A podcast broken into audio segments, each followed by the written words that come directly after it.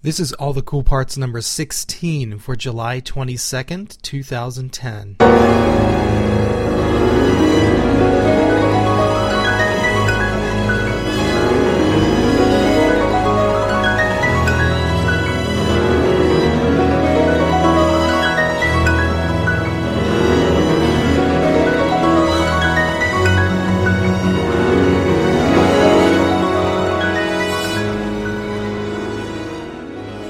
Everybody, welcome to All the Cool Parts number 16. I'm your host, Anthony Joseph Landman. This week on All the Cool Parts, I interview multi talented guitarist Bert Lams, and we both discuss his 2008 CD of the music of Johann Sebastian Bach called Nascent.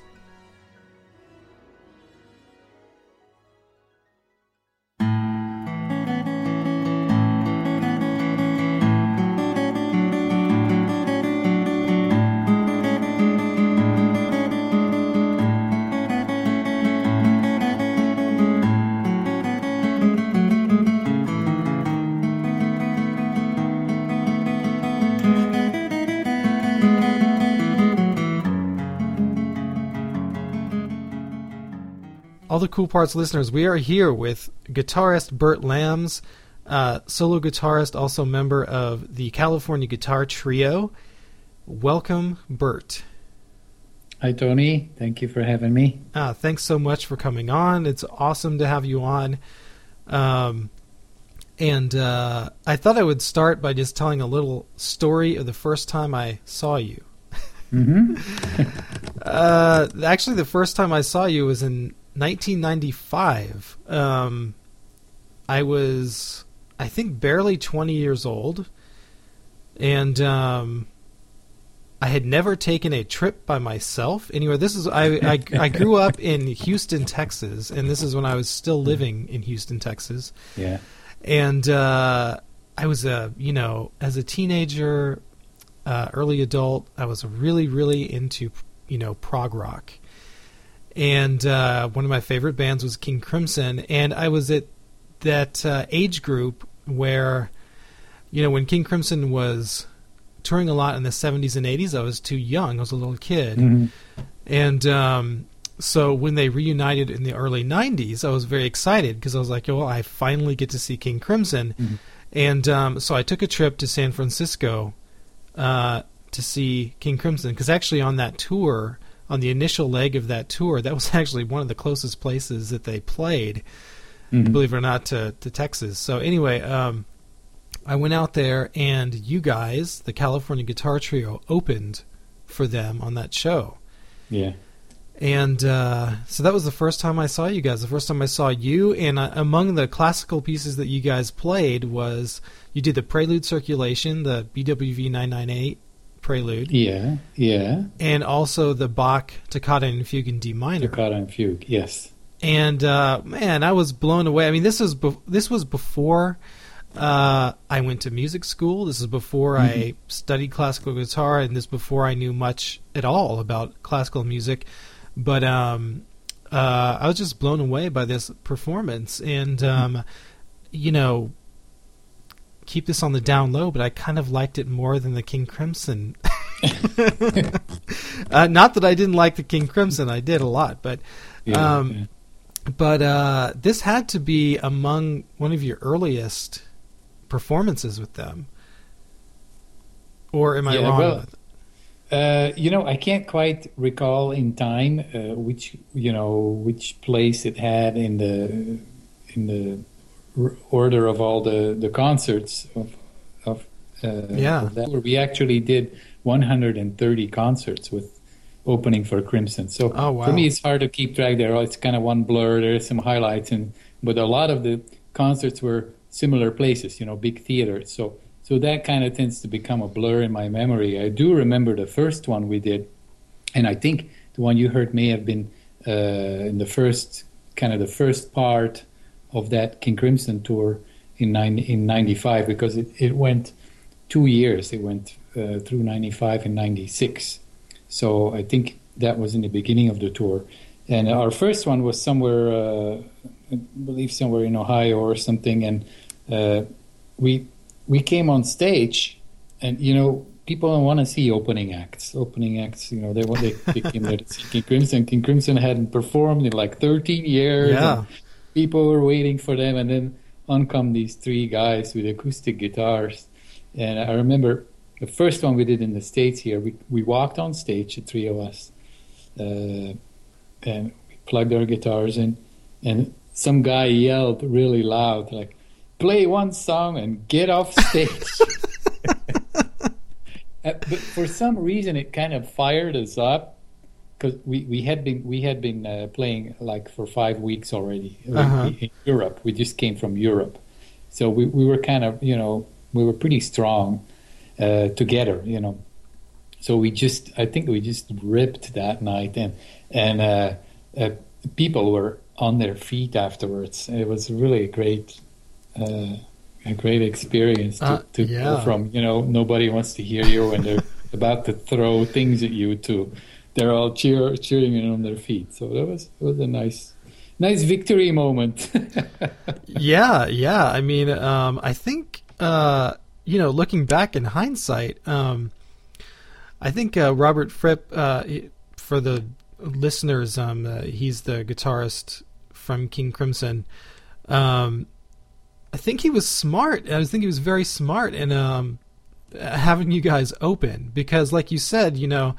Uh, you got these fans that are coming that haven't seen King Crimson forever, and that's they're going to the theater, and you know when they get there, that's all they want to see. They don't want to see an opening act. So, you know, um, I think giving them you guys, which was so, uh, I think, uh, unexpected and so different from what King Crimson was doing. Um, yeah, I think that was very smart on his part.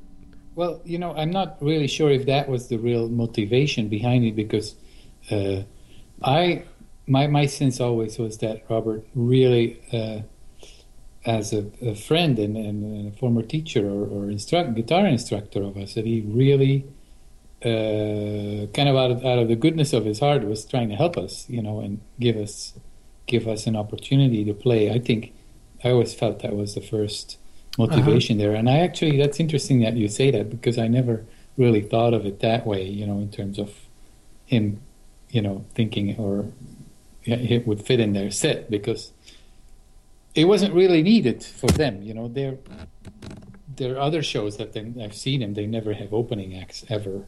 Right. So yeah, yeah. So that was cool. Yeah, yeah, and that's you know you, that you mention um, Fripp as a kind of mentor and a teacher. That Mhm. that will bring me into kind of asking you some questions about your background and your past and sort of Mhm. what uh, what led you on the path that um, you know brought you to where you are today. So Well, yeah, well, yeah. first. First of all, uh, uh, Robert Fripp's not a teacher. He, he he doesn't like people calling him a teacher. A teacher is too big of a thing. He he likes to be uh, called an uh, an instructor or a mentor or you know someone who helps. But he's not a teacher. He doesn't want to be called a teacher. but uh, I started out um as a teenager playing guitar um in Belgium. I lived in Belgium at the time. uh-huh. I played. Uh, I bought myself a, an electric guitar and uh, taught myself how to play by emulating uh, mostly blues, uh, electric blues guitarists. Uh, mostly mm, major influences for me were uh, John Fogerty on the Creedence Clearwater Revival, the long guitar, long drawn out guitar solos on Susie Q, and I heard it through the grapevine were the two, actually the two songs that taught me how to play basic riffs on guitar. And uh, from there, uh, I finished high school, and from there, I you know I joined a band, local band, and played and, and all that, and jammed with local friends, performed as well a little bit. But uh, when I finished high school, I wanted to continue in music. Most of my friends from high school went on to college and all that, and uh, I wanted to play music. So the only way for me to do that was to go either go to the United States to Berklee or something, you know, to study music, or Right. stay in Belgium, pick up uh, classical guitar, and start studying classical music because we had no nothing like Berklee in uh, in uh, Belgium, and maybe that turned out to be an advantage for me because I really enjoyed studying the classical repertoire. I, I just jumped in it straight away, straight away after high school. Yeah, And, uh, yeah. I On your studied um, classical guitar for like five years, very Mhm. intensively with some great teachers. I had uh, Monique Vigneron, which is a great teacher, and also uh, uh, uh, Alfred Albert Sunderman, who is a, a student of Segovia. He studied with Segovia himself, so it's kind of a real honor to have those people, you know, that had a direct, a direct contact with such a great mhm. uh, you know, musician, Segovia, and they have that direct, direct contact and, and influence from that. And then from there, uh, I became a guitar teacher in Belgium. I, I still played on this. I played a lot with my bands and stuff, but uh, I was mainly teaching for about seven, eight years. And then I came in touch with. Uh, I heard about these courses that were held in uh, West Virginia called Guitar Craft, and uh, I applied for one of these courses. To make a long story short, and and just went up to West Virginia, and that just kind of gave me a jolt into a different direction. Uh, you know, to study again and to pick up something, just go into a total new direction. Right now, these um, these guitar craft courses, of course, were um, designed by Robert Fripp. Mm-hmm. And uh, can you kind of describe what goes on at uh, one of these courses? Well, it's kind of like I have to describe to you. Say you've never eaten a, a cheesecake before, and I have to describe to you what what does a cheesecake taste like. Uh, I can't really describe it. It's one of these things that uh, you had to be there. If you try to describe it, it sounds a little crazy sometimes, or it sounds, you know, like well, yeah, there's no connection there. But I'll, I'll give it a try.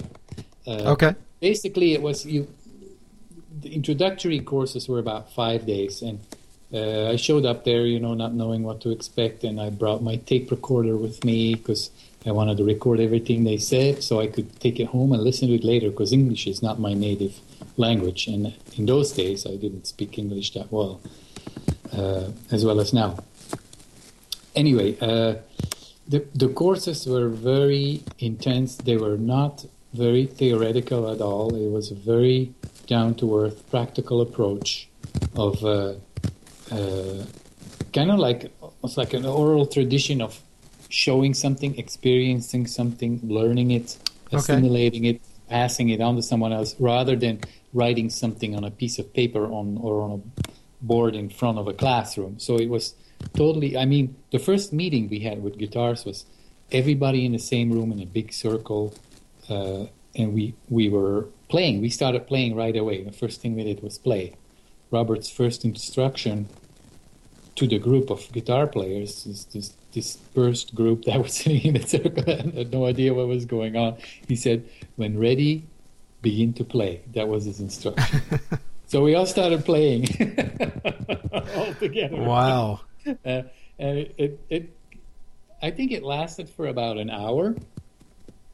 Uh, he just let us play, and we started after you know after everybody's noodling started stopping. We had people kind of tuned into each other a little bit, and you could kind of hear there is some something happening. People are listening to each other, and that's where we started from. From that uh, kind of a group energy thing, and we would do uh, another example is we would do morning relaxation sittings. The first thing in the morning we do is get up and do a half hour uh, relaxation uh, or morning sitting, which is basically everyone was sitting on the floor and being quiet before breakfast. So for an outsider, it's like, well, this is what is this? A bunch of you know, bunch of weirdos doing meditation or whatever.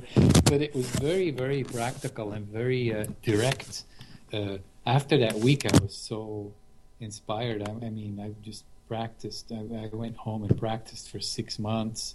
At home, practiced like five, six hours a day, and uh, went back to another course as soon as I could. And, and very soon after that, I was invited uh, to join a performance team that Robert uh, decided to go on the road with some of the students and call it the League of Crafty Guitarists. hmm And that was a that was also a very special time where we'd, we'd go. That was actually part another another example of the direct uh, approach that he had was it, he announced a six week performance course.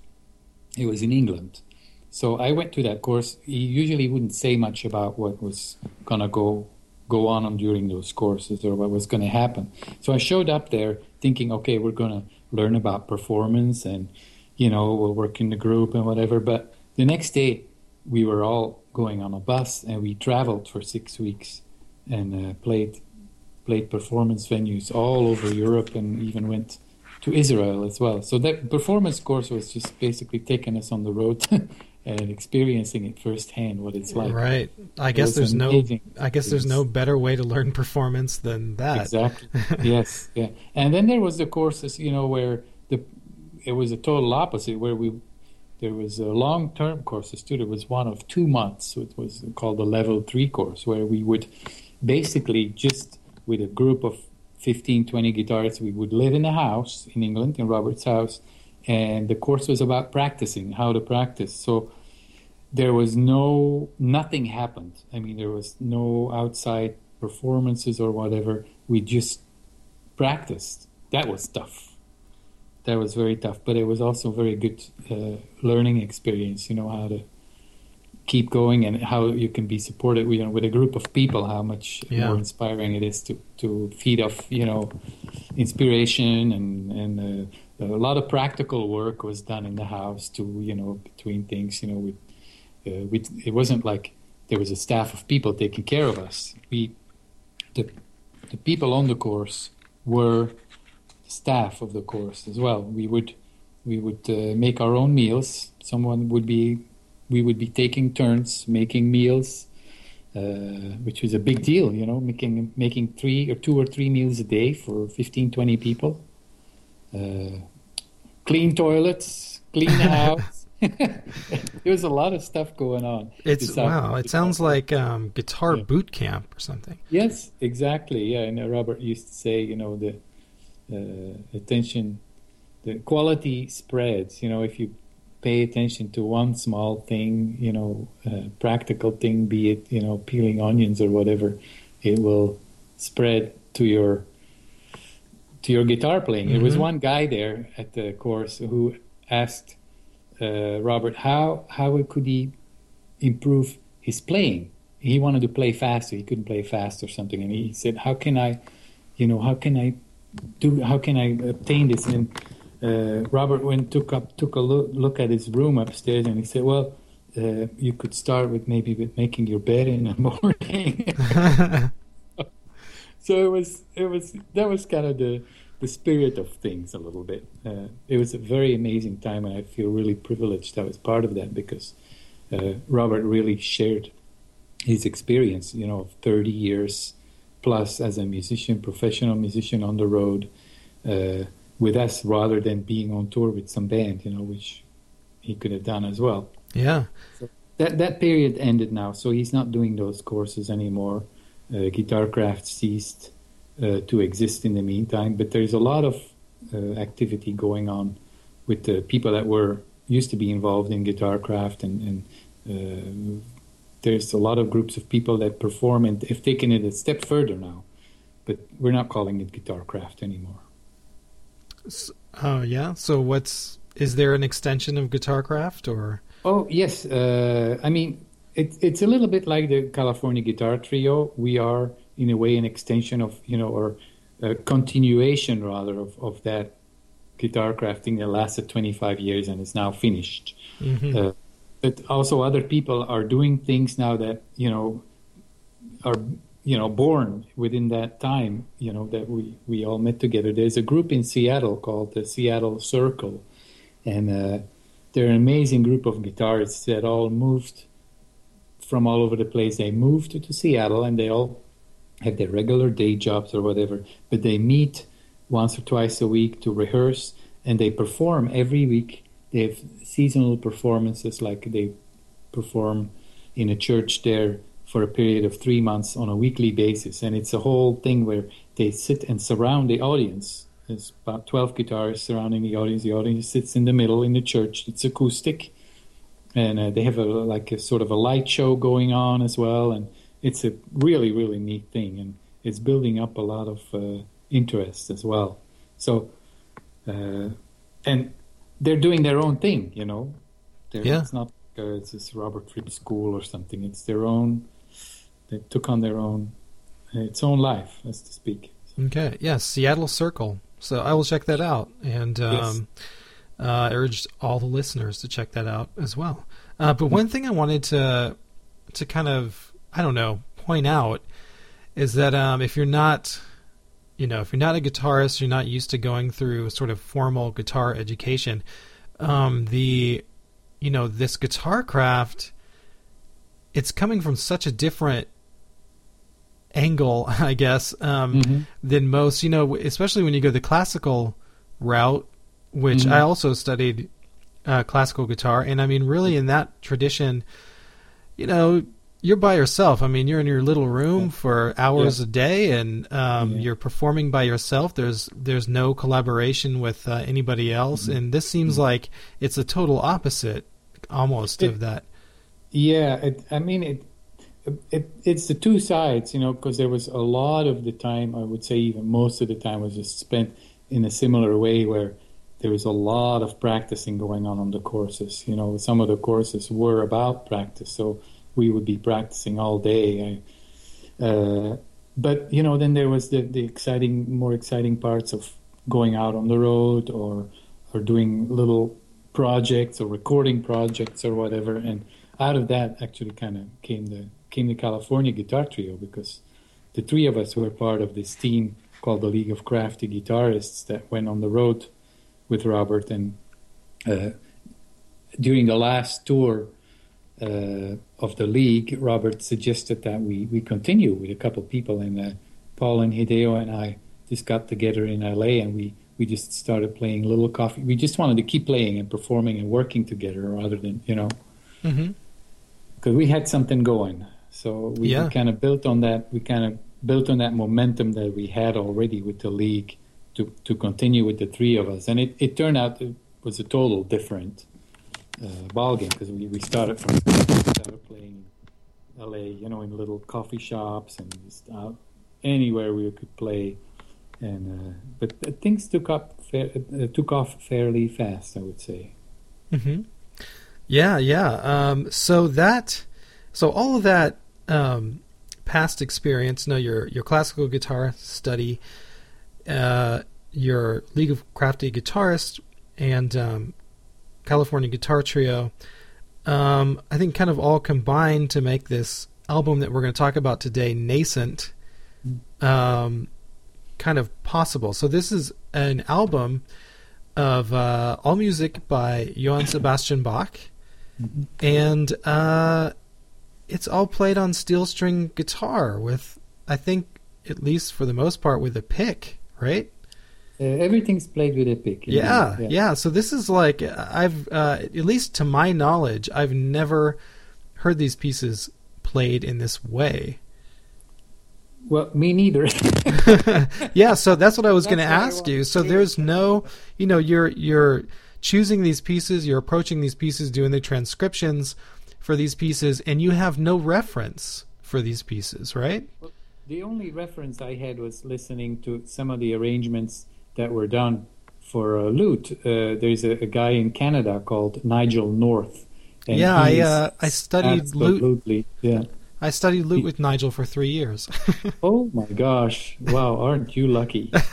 He- I was just, very uh, lucky. Yes. I I heard his stuff and it, I felt discouraged. I was like, boy, there's no way in hell that I can do anything like that on steel string guitar because the way he plays the arrange the arrangements that he plays are a little richer too. He plays, you know, he plays with added bass strings and all that. And Uh-huh.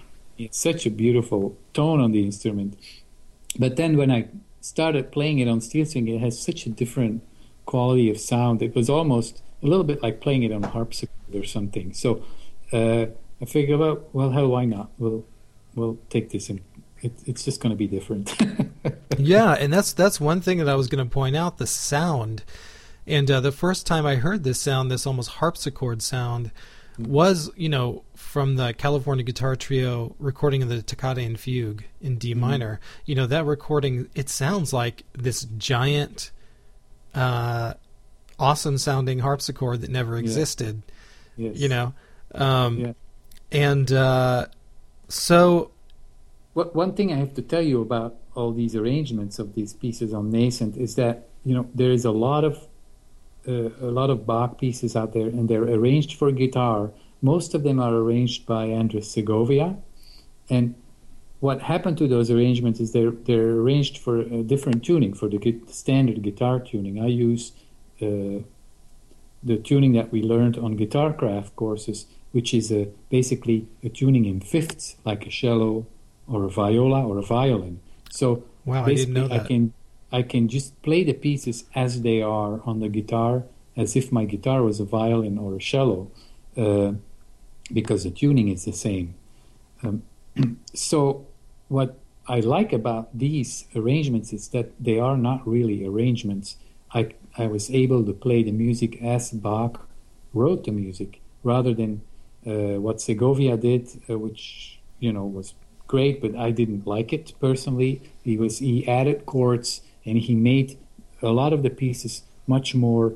Uh, the, the linear voices oftentimes were gone. He would uh, add because he he made it more in chunks of chords and added chords and made it more rich sounding, and uh, it's really hard that way to to find the the continuum of the melodies and and the phrases and stuff. So I was able to do that just because I was able to just play the arrangement, uh, the the music as it was, as it was written originally. Yeah, I mean, I'm really glad you stayed close to the original versions because what you're talking about, the Andres Segovia versions in particular, came from that kind of old 19th century tradition that kind of started with Busoni and, and all these guys where they would take, uh, you know, these Bach pieces and just fill them out with all kinds of added counterpoint and Yeah. uh, and and added harmony. And I mean, you can hear like uh, the most blown out versions, like the Leopold Stokowski uh, orchestral versions of Bach and all this stuff that I think to our modern ears, our more sort of historically informed ears, can kind of sound really sort of ridiculously overblown Yeah. Uh, at times, and um, so uh, and I didn't know that about the guitar tuning. That was one thing I, I had no idea about this different tuning that you were using. hmm That's really interesting. So yeah, you can you can play these straight off of the original versions. You don't have to transpose the key, right?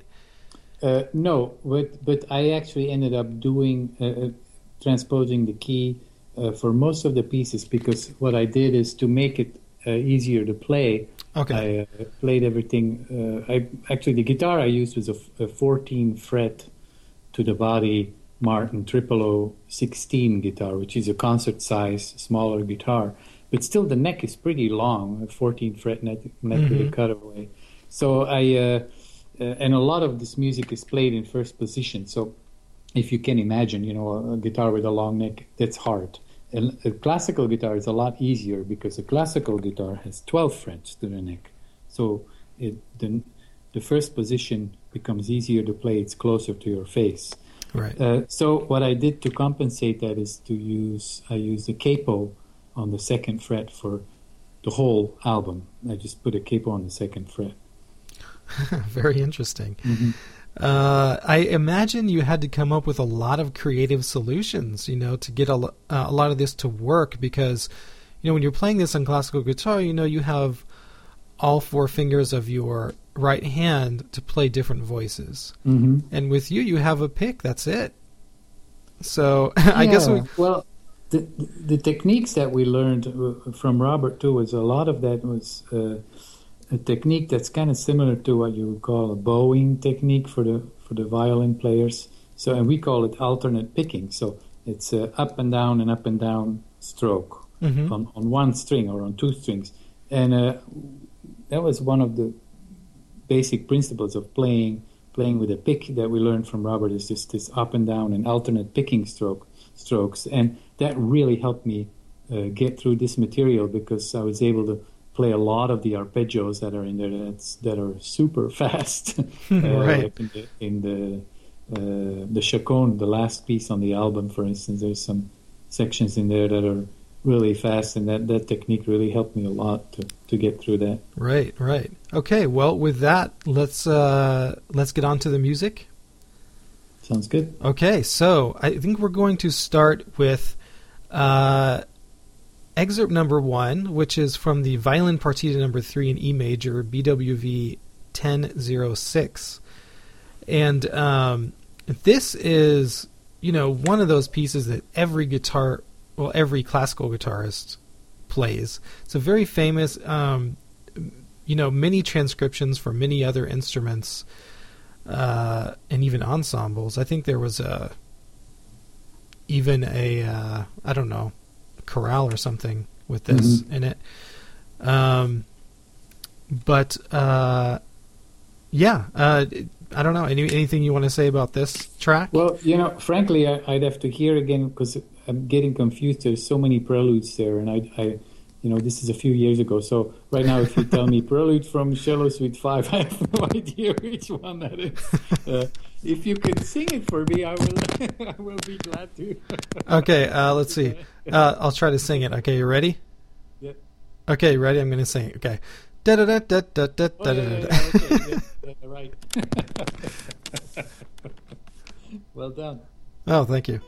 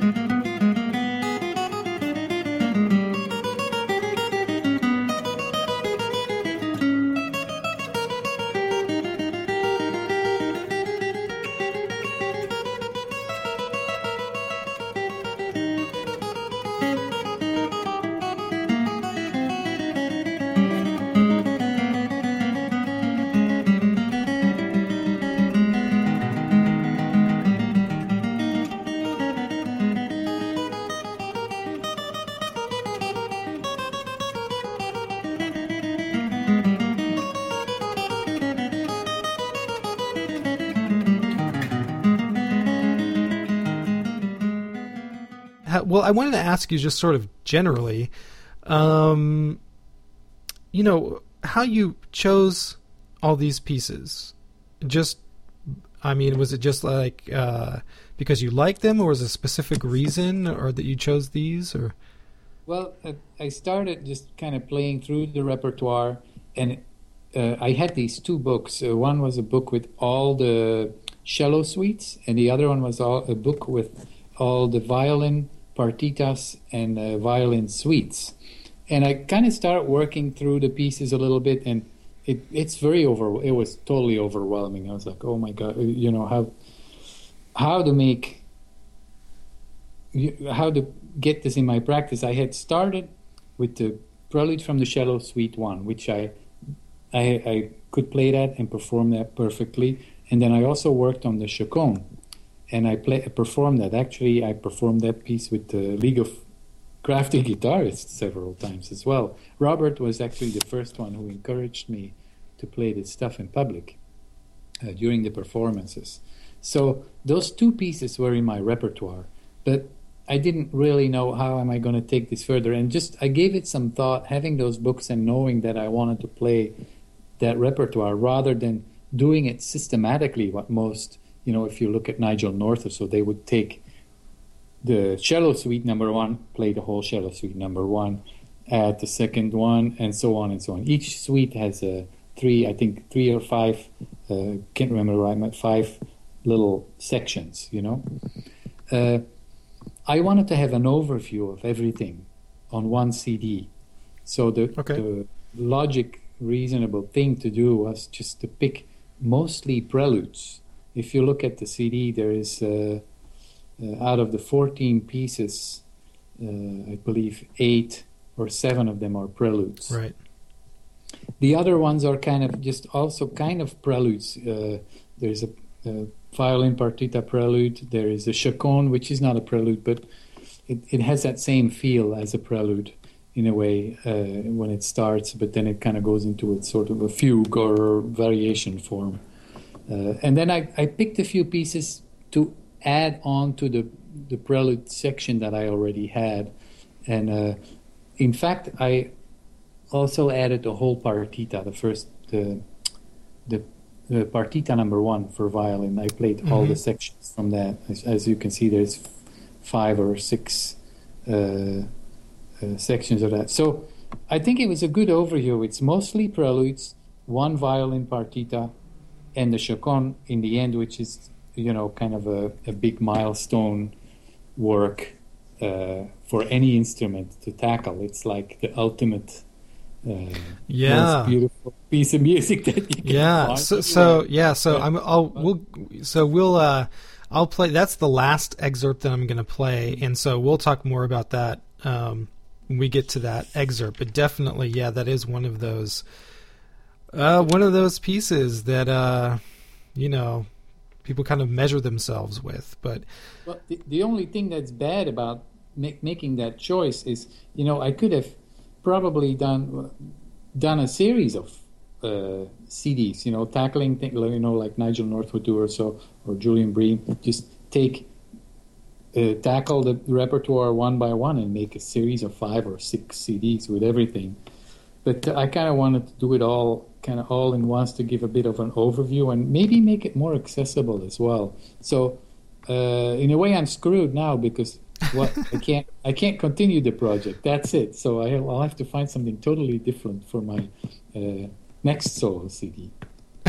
I don't know what that's going to be okay. All right. Well, um, so let's. Okay. So the second uh, excerpt that I'm going to play is from the uh, is another prelude, the prelude to the uh, cello suite number three in C major, BWV uh, 1009, and um, uh, I know that you have no idea what uh, the excerpt I'm going to play. So I, I, I, sorry for that. I mean, listeners, you know, when you hear the podcast, you know, you'll hear these musical excerpts come, but when we're doing the interview, I have no way to really play the excerpts for Bert. So is that um, the one in E, e flat?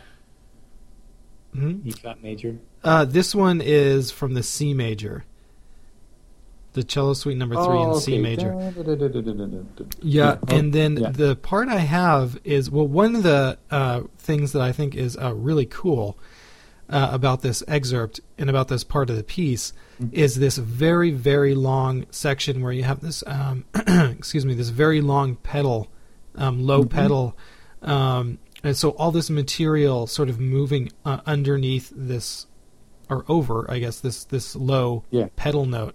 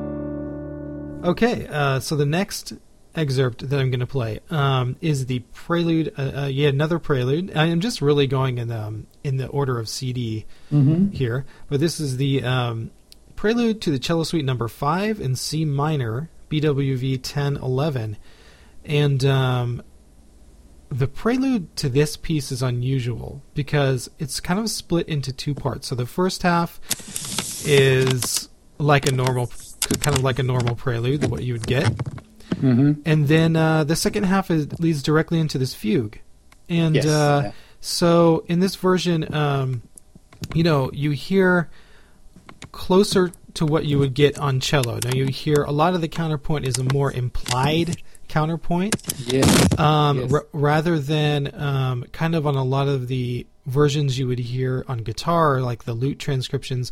You have a lot of that implied counterpoint kind of added in, so it's not so implied anymore. It's kind of there, but. Um, here, yeah, it's really close to the original version. And um, how was it playing this? It's a really complicated fugue. Well, it's not that complicated, but the, the thing that I really found so interesting about this, this is how he wrote it that I played it. You know, I, I did transpose it.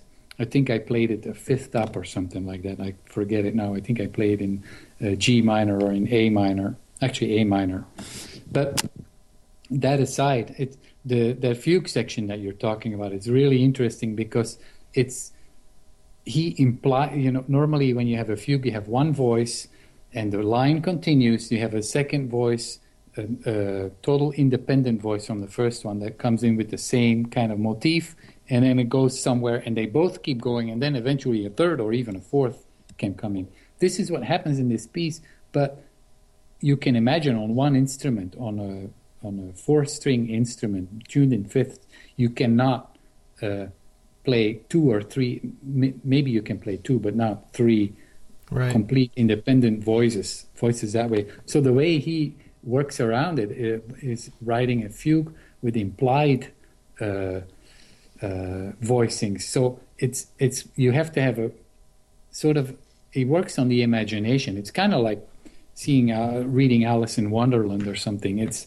uh, has this or, or uh, escher paintings you know where you see Uh-huh. the stairs going up and around and it's all uh, illusion and he kind of does that and it's it's it's a very cool experience. It's hard to talk about it, but it, Yeah. I'm sure if you analyze it, you would see exactly the same kind of thing like you would see in an Escher painting, where you know the line just stops there, but in your head it continues because Exactly. it's very suggestive.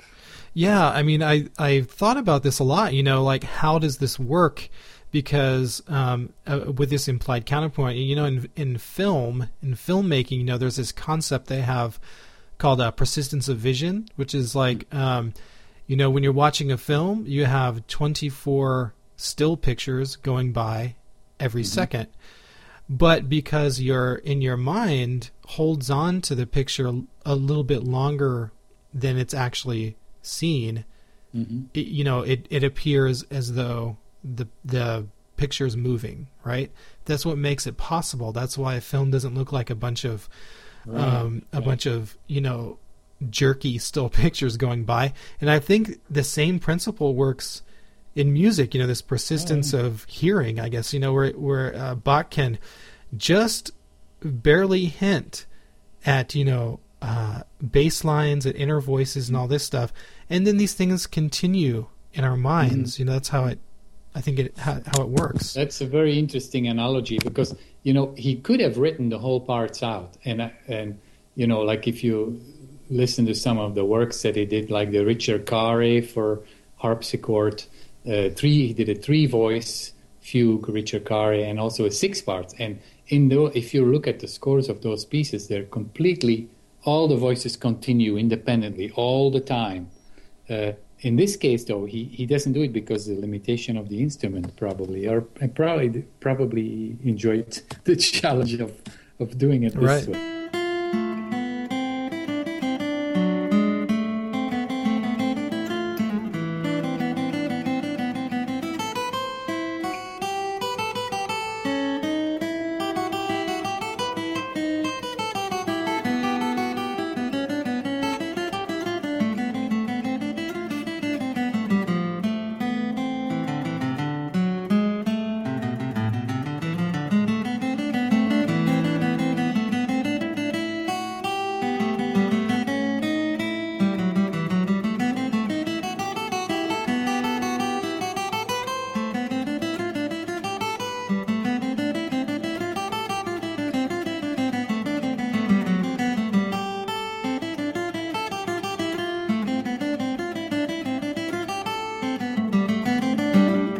Okay, so the next series of excerpts are all going to come from the violin partita number one in B minor, BWV 1002.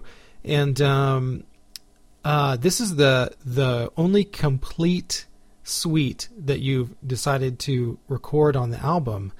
Um, so all the parts, uh, and we're going to start with the the prelude. Uh, one interesting aside I wanted to kind of uh, give on the piece is that um, after Bach's death, well, as uh, along with all of his other music, really, um, after his death, it was pretty much totally forgotten.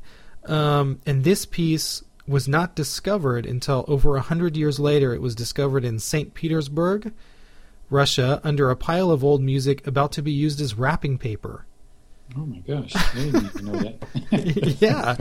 So um, I guess it's lucky for all of us that it wasn't used for a Christmas present. Mm-hmm. Uh, so anyway, uh, the prelude. So uh, I guess is talking about the whole thing. Um, was there a reason that you chose this particular piece to do the whole thing? Well, I looked at all of them a little bit and, and just kind of. This one just kind of took off. I, I just like that prelude a lot. And for me, basically, it's just something that resonates. And it was the first one. The first one, you open the book, there it is, the first one. And there's always something about the first one. So I picked that one. Mm-hmm. It seems to work really well for you know your your chosen instrument. I mean, technically. So I don't know if that had anything to do Absolutely, it's yeah. like it's written for the guitar. I mean, that first prelude just feels so. It feels so natural playing that on the on the guitar.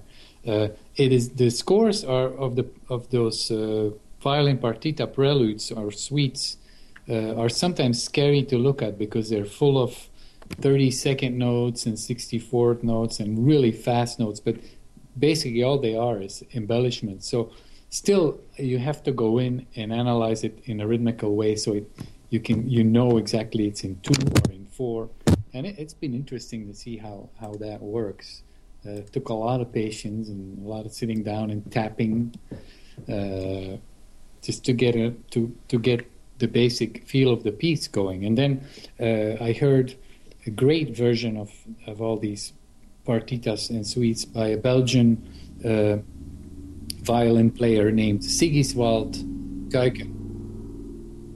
Are you there still? Uh huh. I'm sorry. That was Oh, just a big Harley going by. okay. Uh, and uh, that that inspired me a lot also to tackle those pieces. The the, the recordings I heard from Sigiswald Kuiken. He's a Belgian violist violinist that plays on uh, more like authentic, historic, authentic instruments, and he plays with the old bow, and he has more like a scrape, more a scrapey sound than a regular violin player would have. More like it would be in that time period, you know, and, and he uses the older instruments too, and he uses a style of playing that's very. Uh, uh, it's not influenced so much by romanticism, like you know, you hear a lot of the violin players playing this stuff, and it's all full with vibratos and uh, romantic romantic stuff, and they, they didn't have that then. It wasn't. It was very abstract, and this guy plays it like that too, and it's uh, cool to hear that, and then it gives me gave me inspiration to play it on the guitar because you can't do all that stuff on guitar anyways. It's pretty clean cut, and that's how it's written.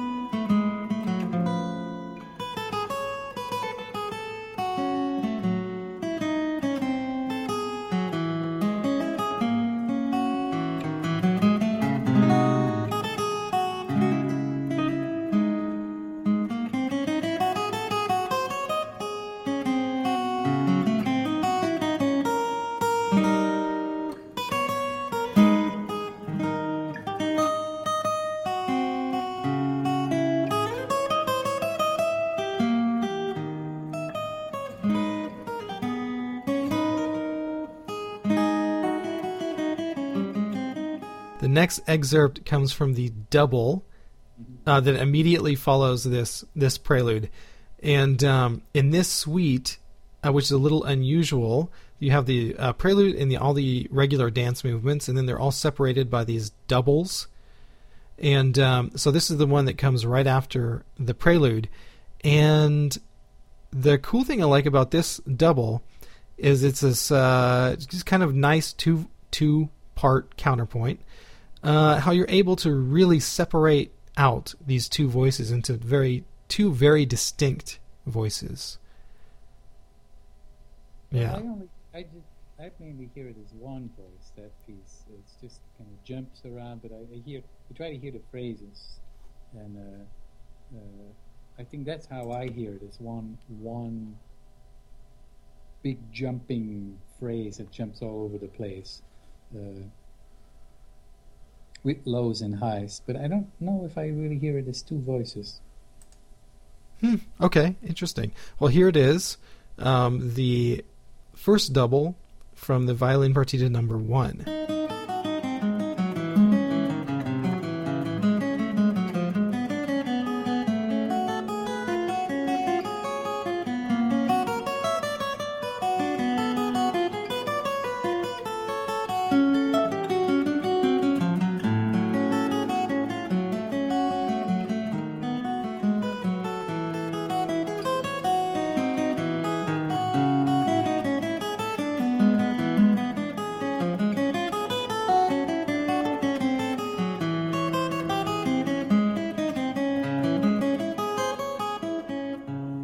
So now we're going to listen to uh, the next excerpt, which is the Courant movement from uh, this violin partita. And um, in this movement is really kind of, uh, or sounds to me kind of like a true kind of melody and accompaniment. And Mhm. um, it really has this nice, beautiful melodic singing line, you know, against this arpeggiated accompaniment, which again, you're really able to separate these two, you know, have that high line really sing, you know, Right. against this accompaniment. Mm-hmm. Uh, the, uh, a friend of mine told me that he he recorded parts of this piece and then he uh, he did it with a metronome and he overlaid them. So he played, say, the first four bars of the first section of the partita. Then he took the first four bars of the the double and uh, played both parts together. Uh, and he did that with all the parts. And he said uh, it's really cool. He said how they they sound good when you overlap them because they are they are exact. That's the, the the masterful genius in here is that they just follow exactly the same pattern, you know, the same progression. So you basically you could take the double and stick it on top of the alamanda, and they will both follow the same chord progressions, and they they will sound good together. Yeah, you know that would be that would be an interesting thing for. Isn't this- that weird? Yeah. For the that would be interesting thing for the CGT to do. with distortion. Uh, No, yes. But, uh, uh, but uh, I thought of it that way when I was practicing it too, because each they, they're all the same piece, just in different little forms, but they Mhm. all the same melodies, uh, just different rhythms and stuff. So it, it- it's really neat, really cool.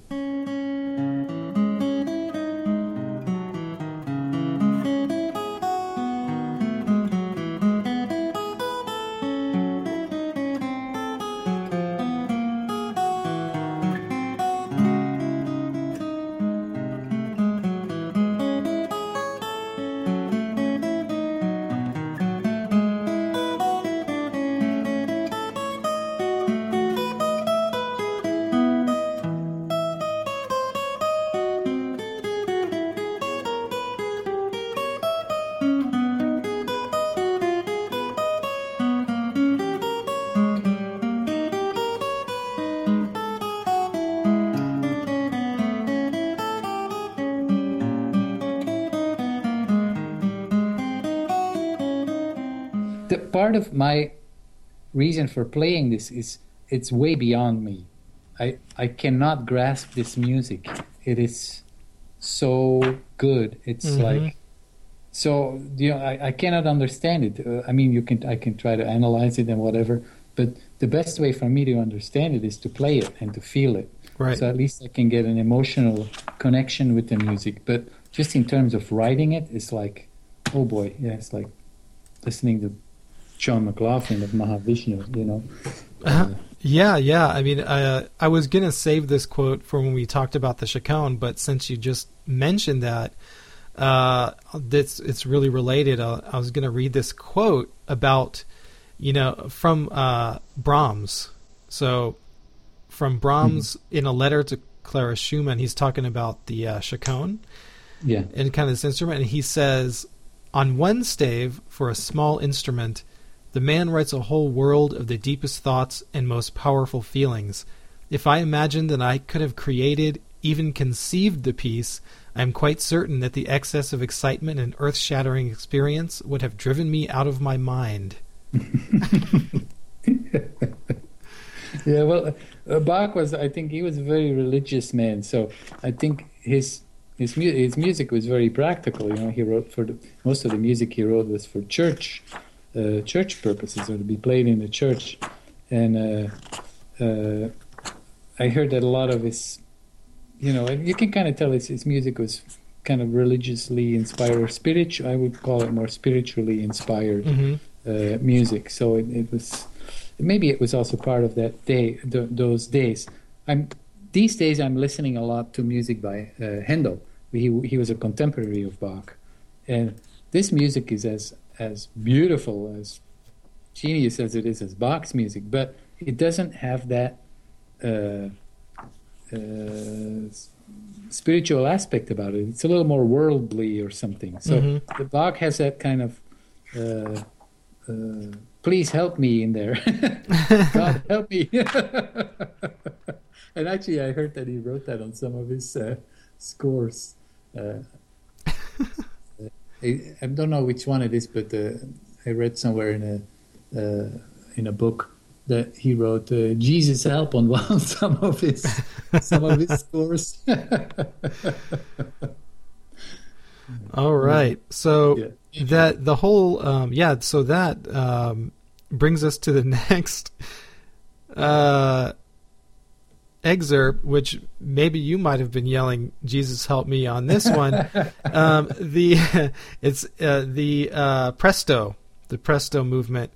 Um, Yes. I have to say, you know, this is an uh, amazing feat of picking. I mean, uh, it's just so rhythmically even with this crystal clear tone, um, and uh, it really, you know, in this one especially, you know, really reminds me of kind of a harpsichord sound. Um, so yeah, uh, I don't know. You want to talk a little bit about this one? But yeah, this is one of the first ones I played as well. I, uh, along with the uh, the first with the prelude from the first cello suite, the Chaconne.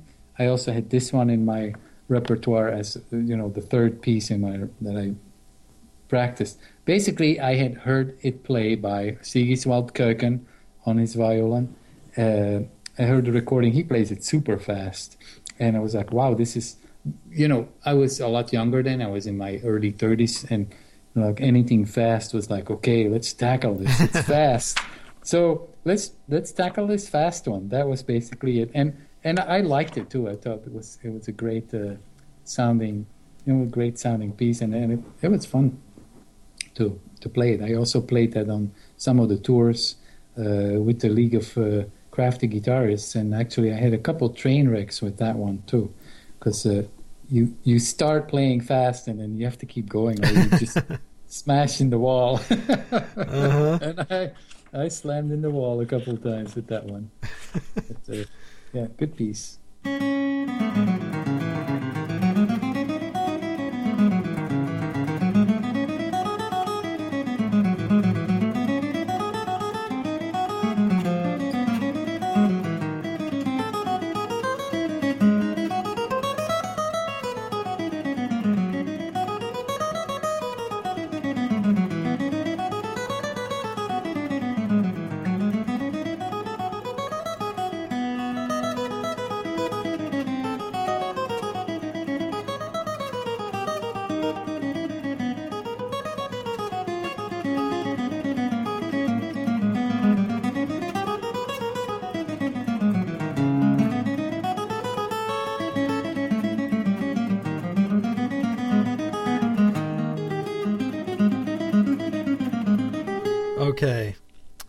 So the next excerpt, excerpt number eight, the Saraband from this partita. And um, wow, this is so.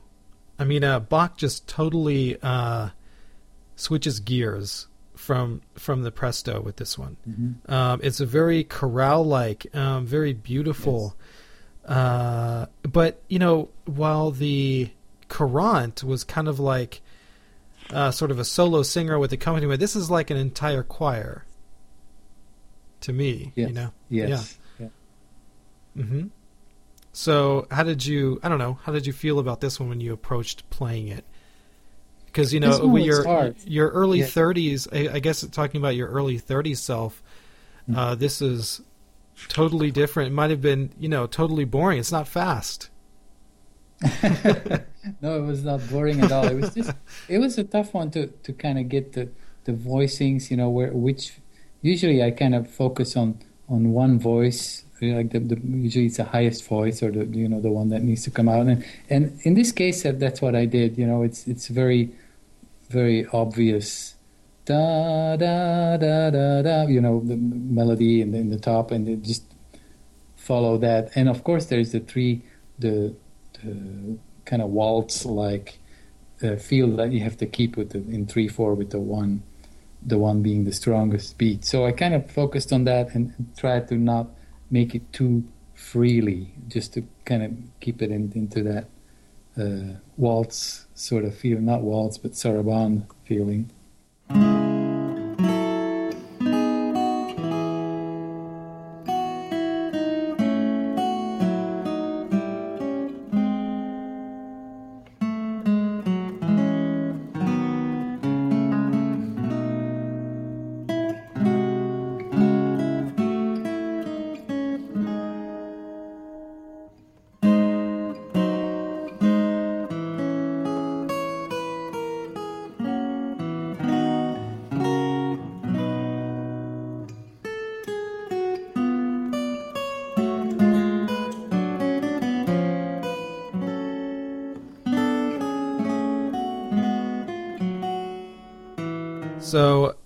that was the Saraband. Now we're going to move to the the last movement here in this partita, and um, again, it's a little unusual because when you uh, listen to most of these suites, partitas, and sonatas for solo instruments, uh, the usual thing that Bach does is end these with a gigue, and on this particular piece, he ends with a bourrée.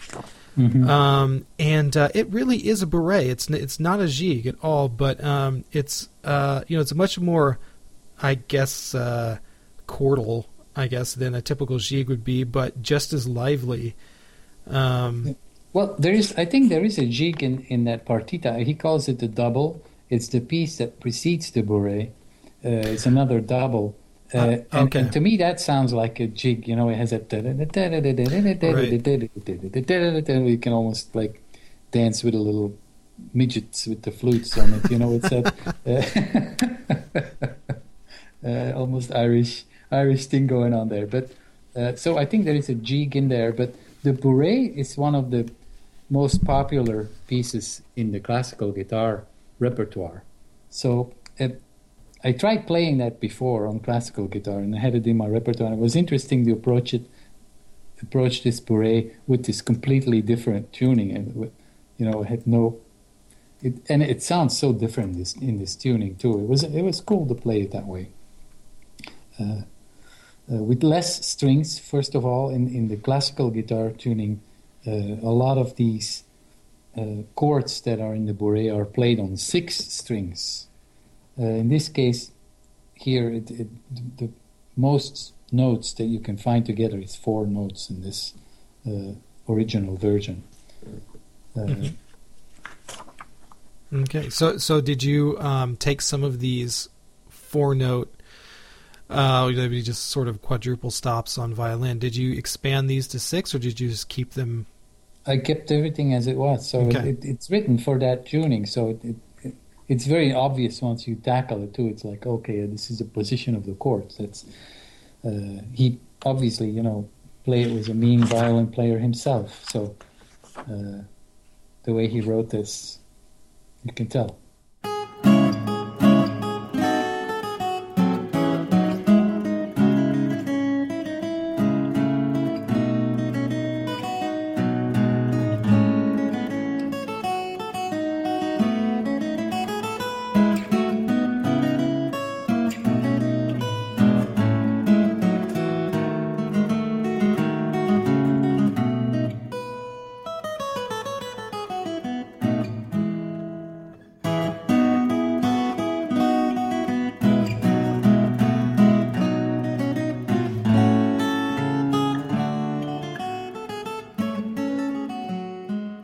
Okay, so now we come to the meat.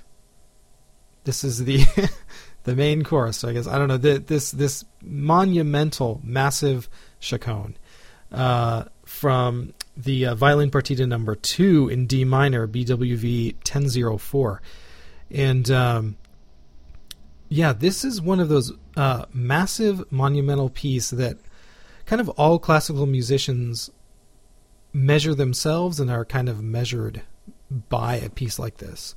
Um, I read you guys the quote from Brahms, who did a transcription yes. of this piece for piano left hand, mm-hmm. and uh, yeah, the the excerpt that I'm going to play is a little bit more of an extended excerpt because I really wanted the listeners to get a, a just a sense of how this piece works um, and how it evolves and develops um, over this. Uh, basically, a chaconne is a set of variations over a repeating bass line um, or harmonic progression.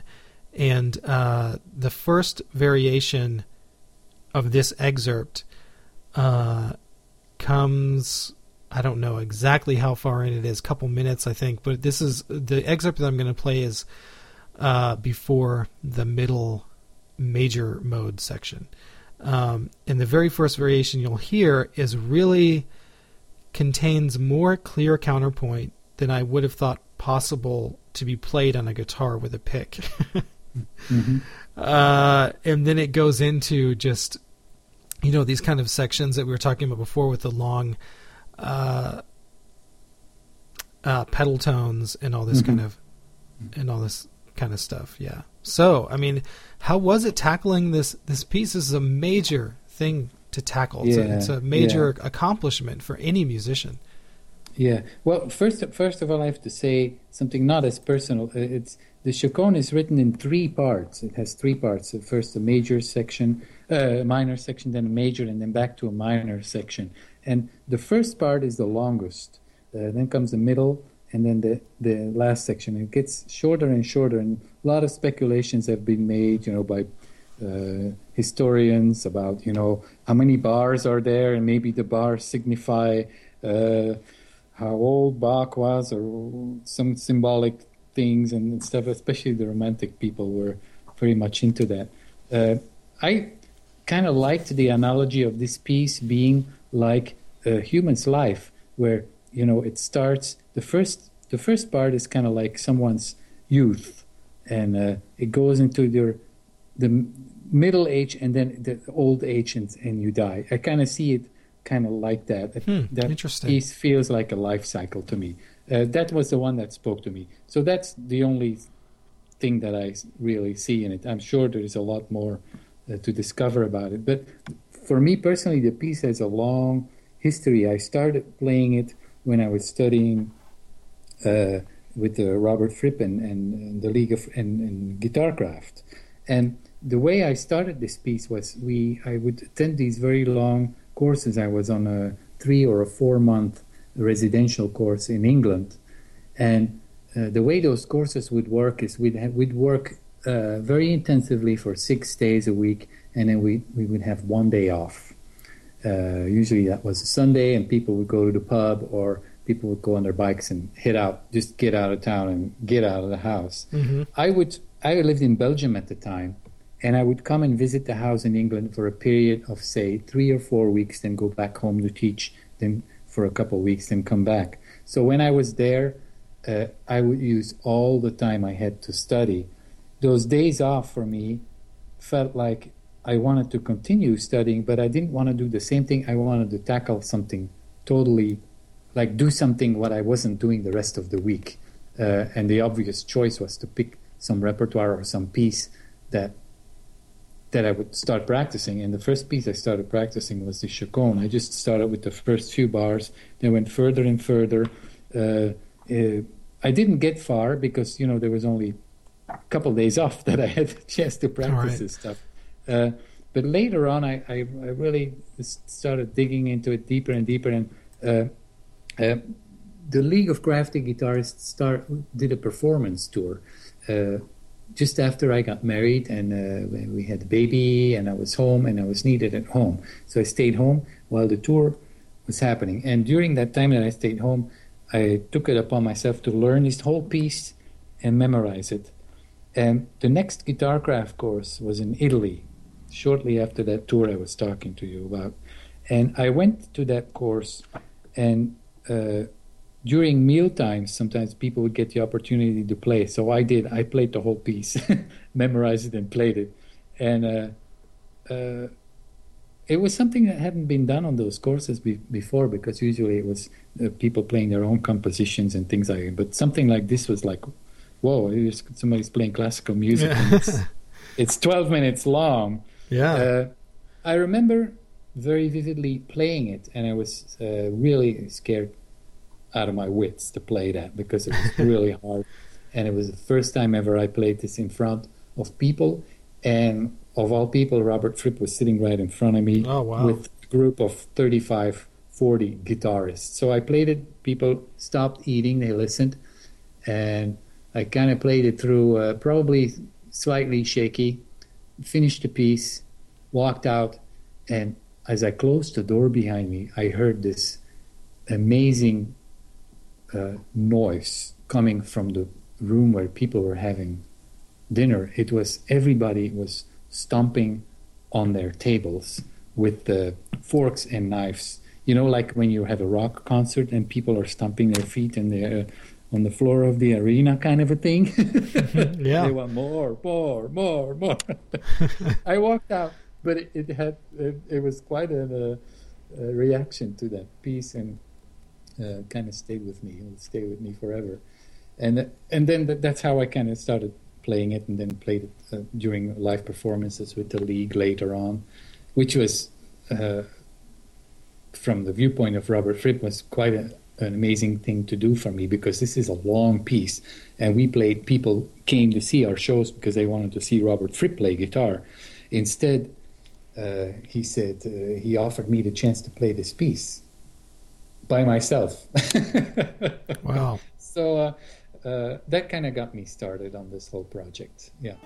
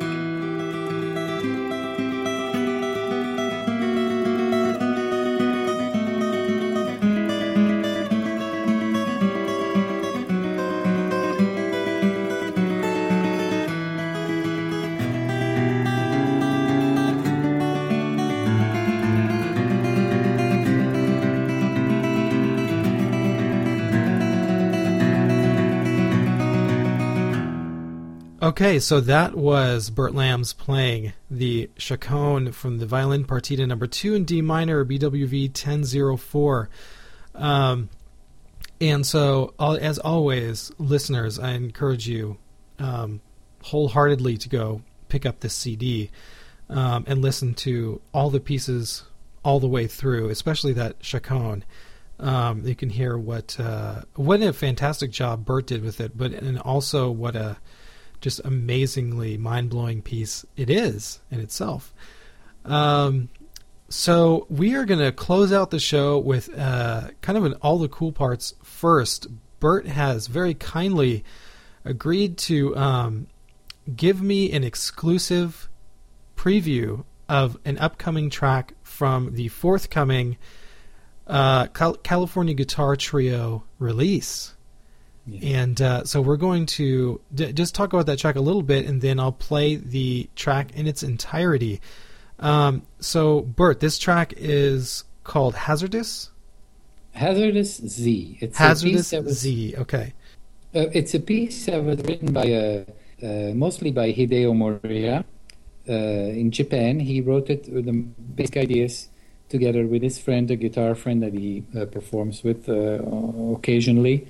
And uh, he presented this piece to Paul and I. He sent us scores of the, the melodies, and the, the whole piece was written out and composed.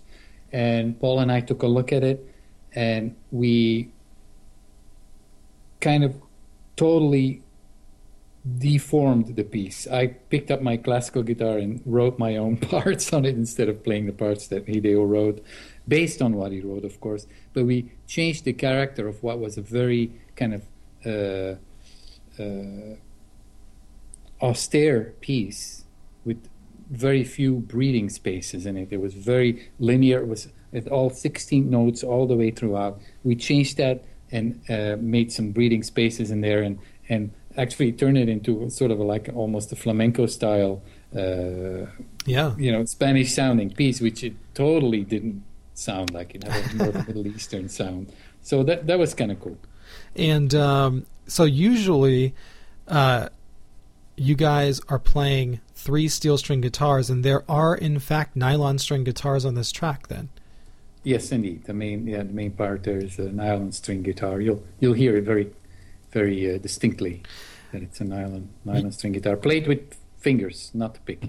Right, right. And um, one thing I wanted to point out to the listeners, um, one cool thing, uh, is that sort of uh, I guess about three quarters of the way through the song, you guys do there's a part a circulation part, right? Yes. So this is where well, I don't know. You, you want to explain this circulation yeah. technique? Yeah, yeah. The circulation technique uh, stems from uh, us attending these guitar craft courses with Robert Fripp too. As I explained to you earlier, we during the courses people would sit in a big circle, and uh, we would play together. One of the techniques or uh, exercises that was presented during these courses was for one person to play a note, pass it on to the next person in the, in the circle, and pass it on, and then play it in rapid succession uh, through the circle. So it, it would be passed around very fast. We, with the trio, we took this idea a little further and uh, uh, started playing Bach preludes, for instance, in this fashion, where I would play the first note, Hideyo, the, Paul the second one, and Hideyo the third one in rapid succession. You can also hear this in the toccata and fugue uh, of us, and a lot of pieces on all of our albums. It's kind of become a, a, a staple of the trio. Yeah, absolutely. Uh, yeah, and, and listeners, if you want to hear a great example of an entire track of this, um, you should really listen to the the prelude they do from the Bach uh, Prelude Fugue and Allegro BWV 998 um, off of uh, Invitation. White, Invocation. Uh, Whitewater. Yeah, Whitewater. Whitewater. Yeah, Whitewater. The, their album Whitewater. And um, if you want to compare the two, actually, you can go back and listen to all the cool parts. Number one, the very first episode, uh, where Paul Galbraith, uh, I played an excerpt of Paul Galbraith playing this piece. So you can hear it sort of in its more original form, then hear how the California Guitar Trio do it in this circulation manner. It's it's really cool. Mm-hmm. So anyway, um, Hazardous Z, Uh, do you know when this uh, the new album will be coming out? Yeah, we're looking at September right now. Uh, the the whole album is being mastered. It should be done this week, and the artwork is finished or nearly finished. We're just wrapping up the credits and the thank yous and all the details that need to go on the album, and then uh, we'll just send it off to the to the label and to the printing the printing company, and we should have it uh, hopefully ready by September. We're really excited. We've been we've been working on this for a long time, and it's a now with all original pieces. There's no covers, no classical pieces on there at all this time. So it's quite different thing for us. Great. Well, uh, I'm looking forward to that, and uh, listeners, uh, look for that in September. And also, the California Guitar Trio have many, many other great albums um, to check out. I'd recommend any of them, really. Um, so yeah, so we're going to take out the show on this new track, Hazardous Z. And um, thank you so so much, Bert, for coming on the show. Tony, thank you so much for taking time to interview me and, and for supporting our music. Uh, I hope we, we meet sometime soon. Yeah, that would be great. And uh, yeah, it's it's man, totally my pleasure.